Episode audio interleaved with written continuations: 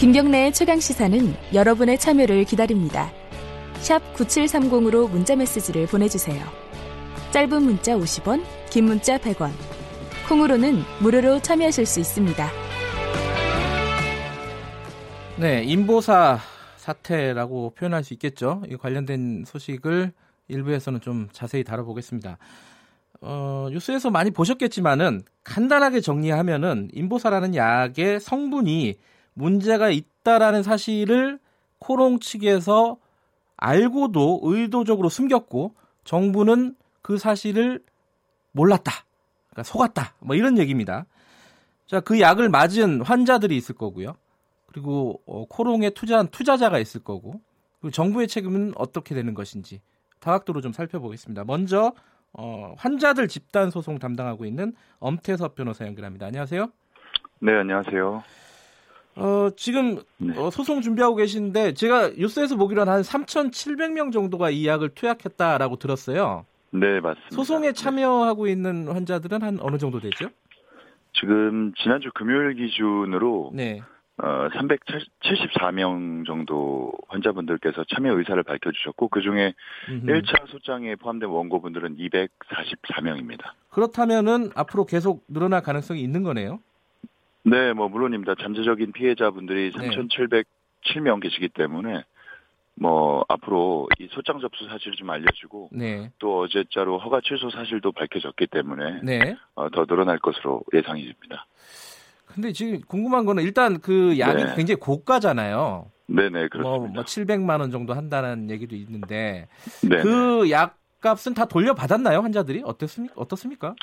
아, 지금 약값 을 환불받은 사례는 당연히 없습니다. 약값 환불은, 예, 그러니까 약은 지금 병원에서, 예, 어, 처방받은 것이기 때문에 만약에 약값을 돌려준다라고 한다면 병원을 상대로 음, 소송을 제기해야 되는 것인데 지금 예, 저희 그 상대방은 병원이 아니고 제약사인 코롱입니다. 어, 아하. 그렇기 때문에 약값을 환불, 이번에 저희가 소를 제기하는 것도 약값을 환불해 달라라는 취지가 아니고요. 네, 어, 이와 같은 위험한 물질이 들어가 있다라는 것을 알았더라면 지출하지 않았을 비용 상당액, 그것이 이제 예. 약값 상당액이기 때문에 예. 그 비용을 포함한 부분이 어, 소가에 들어가 있는 것입니다. 아 그러면은 네네. 지금 구체적으로는요 이게 이제 손해배상 청구 소송이 되나요?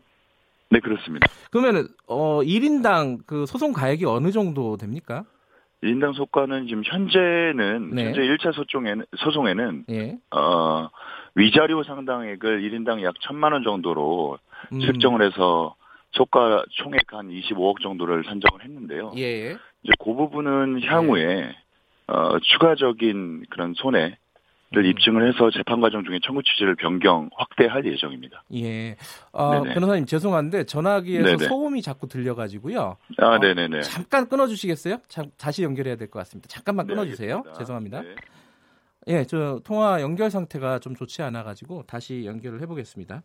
지금 어, 인보사 사태와 관련해서 투약 환자들 집단 소송 담당하고 있는 엄태섭 변호사하고 얘기를 나누고 있는데요. 일단 3,700여 명의 어떤 투약 환자 가운데 한 374명 그러니까 한 10% 정도의 환자들이 어, 소송에 참여하는 의사를 밝혔다고 합니다. 자, 변호사님. 예, 예. 예, 잘 연결됐네요. 그 네네. 검찰 수사가 지금 이제 진행이 돼야 될 거 아니겠습니까? 진행이 되고 있죠. 예, 근데 이게 좀 완료돼야지 어떤 네. 이런 손해배상이라든가 이런 것들이 좀 나중에 확실해지지 않을까라는 생각도 상식적으로는 좀 드는데 이 순서가 어떻게 되는 겁니까? 이거 형사소송도 있고 민사소송도 있는데. 사실 형사하고 민사는 완전히 별개입니다. 아, 그런가요? 어, 지금 현재 검찰에서 조사 중인 내용은 약사법을 고의로 위반했는지 여부, 그러니까 네. 고의 여부를 밝히는 것이고, 네. 뭐 고의라고 한다면요, 당연히 민사소송에서 분리할 것은 없지만, 네, 뭐 어저께 식약처 처분이 있기 전이든, 네, 그 다음에 검찰의 조사가 완료되기 전 어, 시점이든 간에 네, 민사상 불법 행위는 뭐 과실이나 네. 고의나 고의 또는 과실에 의한 불법 행위에 음흠. 대해서 손해배상 청구를 하는 것이거든요. 예. 그래서 말하면 과실도 해당되는 것이기 때문에 네. 과실 여부에 대해서는 뭐 이미. 코롱 측에서도 자인을 한 상태입니다. 그래서 민사소송에 뭐 결정적인 영향을 끼치지는 음. 않습니다. 물론 뭐 조사 결과 고의라는 사실이 밝혀지면 유리하죠. 예. 근데 이게 지금 허가가 취소가 됐는데 그럼에도 불구하고 환자들이 받을 수 있는 피해 보상은 좀 제한적일 것이다라고 예측하는 그런 기사들을 좀 읽었어요. 이거는 어떤 이유에서 이런 얘기가 나오는 거죠? 어, 말씀드렸던 것처럼 허가 취소 처분이나 형사 처분은 코롱에 대한 처분이나 처벌일 뿐이지 네. 어, 어떤 민간 기업인 코롱이 자발적으로 배상을 할 수 있게끔 할 수 있는 어떤 네. 그런 근거는 아니거든요. 예. 다시 말하면 배상을 강제할 방법은 음흠. 없습니다. 네. 그리고 어 만약에 뭐 예를 들어서 뭐 세월호 특별법처럼 네.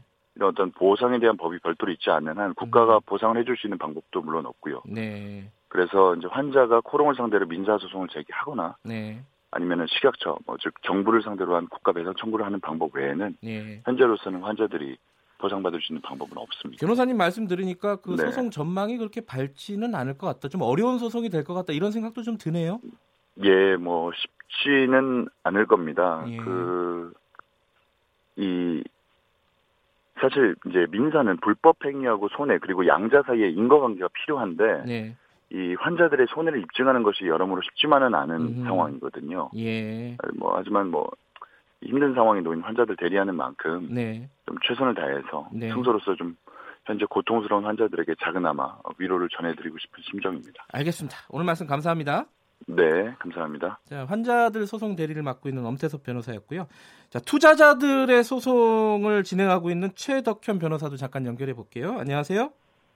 예, 안녕하세요. 최덕현 변호사입니다. 예, 변호사님 일단 뭐 이 투자자들의 투자 규모 한 어느 정도로 봐야 되나요? 이 소송과 관련된 걸로 보면은? 지금 투자 규모는 네. 사람마다 다른데 작게는 몇십만 원 단위도 있- 계시고 아하.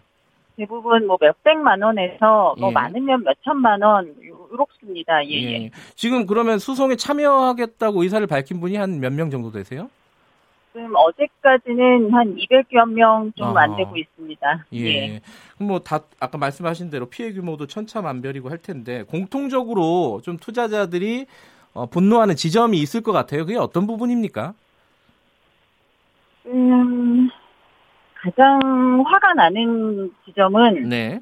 그 주주들뿐 아니라 환자들도 마찬가지인데요. 네. 대기업이라서 더 믿었다는 점입니다. 특히 아하, 예. 이용렬 전 회장님이 언론에서 임보사를 19년간 키워온 넷째 아들이다 이렇게까지 말씀하시고 네. 이우석 사장이나 그 이범석 대표가 네. 미국에서 임상 3상이 잘 될 거라고 하시면서 미국에서 식판 허가까지 받으면 2022년쯤에는 인보사 약 하나로 연매출 6조까지 나올 수 있다고 네. 한 번이 아니라 여러 번 인터뷰를 했거든요. 네.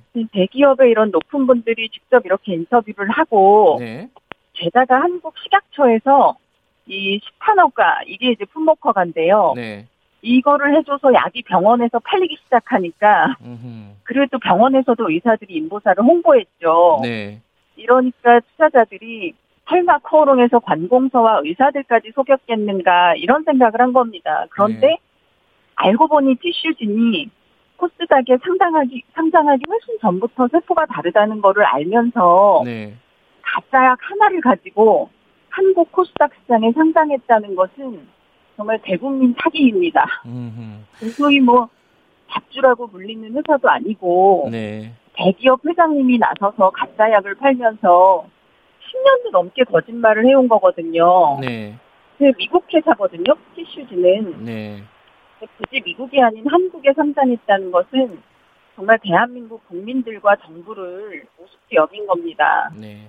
특히 그 형사 처벌을 받을 수도 있다는 점을 알면서도 네. 돈 때문에 이런 짓을 한 거라면 네. 그 검찰과 법원을 우습게 생각했기 때문에 가능한 거라고 생각이 들고요. 예. 특히 미국에 비해서 형사처벌이 우리나라 좀 약하니까 음흠. 우선 돈부터 챙긴다는 거죠. 음흠. 완벽한 모럴 해저드입니다. 예. 지금 그 코롱 티슈진하고 코롱 생명과학은 거래가 정지됐어요. 그죠? 예. 그 앞으로 뭐 상장 폐지가 될 가능성도 있다라고 얘기를 하던데 이런 어떤 상황 변동에 따라서 이 소송의 어- 결과라든가 내용이 좀 달라지게 되나요? 어떻습니까? 일단 거래가 정지되면 팔지 못하는 상황이 되는 거고요. 네.